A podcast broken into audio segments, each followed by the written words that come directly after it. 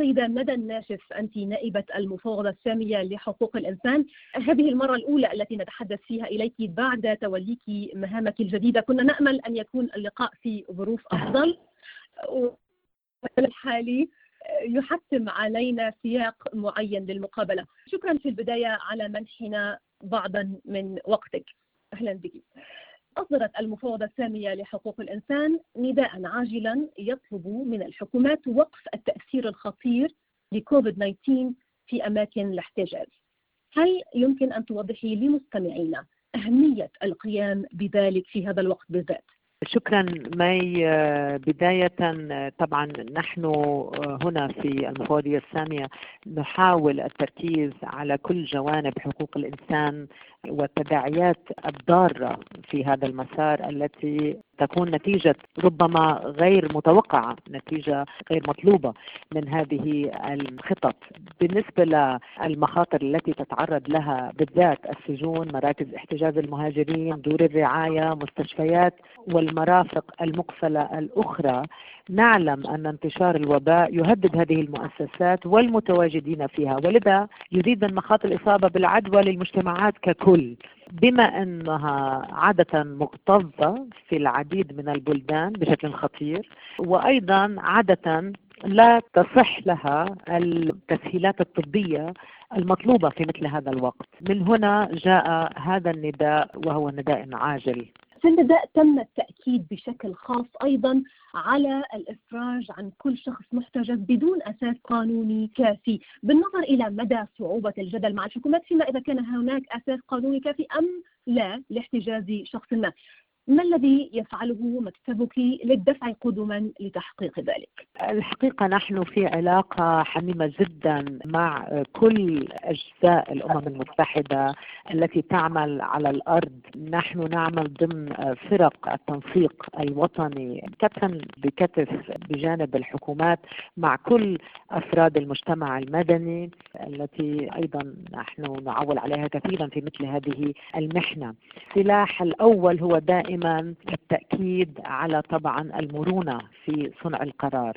من هنا نرى أن المحتجزين بدون أساس قانوني كافي وهنا نعني الجرائم الصغيرة بما في ذلك وقد ذكرنا قبل السجناء السياسيون وغيرهم ممن احتجز بالإمكان أن تكون مخالفات أبسط ليس فيها تهديد كبير لسلامة المجتمع بشكل عام في هذا الوقت بالذات. من المنطلق العام أن التباعد الجسدي والعزل الذاتي مستحيلا في مثل هذه المؤسسات ونحتاج إجراءات عاجلة لحماية صحة المحتجزين ولكن المجتمع الأكبر في حال مثلا عدم امتثال الحكومات لهذه الدعوة هل هناك أي قانون أو قاعدة أو معاهدة تجبرها على احترام النداء؟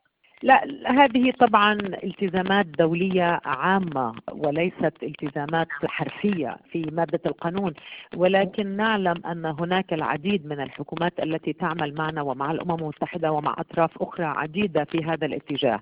أود الذكر أن في إيران فوق 80 ألف سجين وسجينة أطلق سراحهم ولو مؤقتا في النصف الأول من شهر مارس. في أمريكا أيضا هناك أكثر من 2.3 مليون سجين وسجينة فهناك موضوع كبير جدا.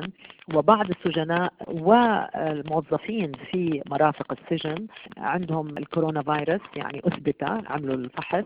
لذلك هناك عدة سجون بدأت بمعايير للمنع من مثل هذا الانتشار. وهناك عدد من السجناء خاصة المسنين مثلا أو الذين لديهم عوارض مرضية أو ال underlying diseases اللي عم نحكي عنهم اللي ممكن يكونوا في تخفيف لهم لأسرهم وللمجتمع إذا أطلق سراحهم.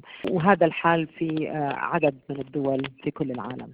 أريد أن أتطرق معك بشكل مقتضب.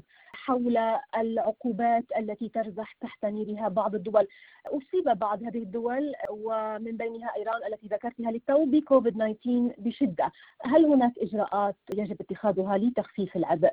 عن تلك الدول؟ هناك مساعي كثيرة من قبل الأمين العام من قبل المفوض السامي من كل الحقيقة قيادات الأمم المتحدة. تصدي لكل العوائق التي تتحكم ببعض المجتمعات في هذا الوقت يجب النظر إليها بمزيد من المرونة. يجب أن نكون مرنين في مثل هذه الإجراءات لأن الحقيقة التركيز الآن هو على سبل التكافل التعاون التضامن في وجه هذا التحدي الكبير الذي ما زلنا في أوائل المعركة معه من كل النواحي. نعم سيدة ندى الناشف كلمة أخيرة منك. ما الذي يجب فعله؟ المزيد من التعاضد المجتمعي بعتقد هذا الوقت لحتى نمتحن بعض كما يمتحننا هذا المرض أن نسجل نقاط من أجل التضامن بشكل استثنائي على مستوى المدرسة المجتمع الصغير جميع القطاعات للحفاظ على النسيج الاجتماعي نحو مجتمع أقوى وأصلب حينما نخرج من هذه المحنة. شكرا سيدة ندى الناشف نائبة المفوضه الساميه لحقوق الإنسان نتمنى لك وللمستمعين دوام الصحة. شكرا مي تحياتنا لكم جميعا. شكرا شكرا جزيلا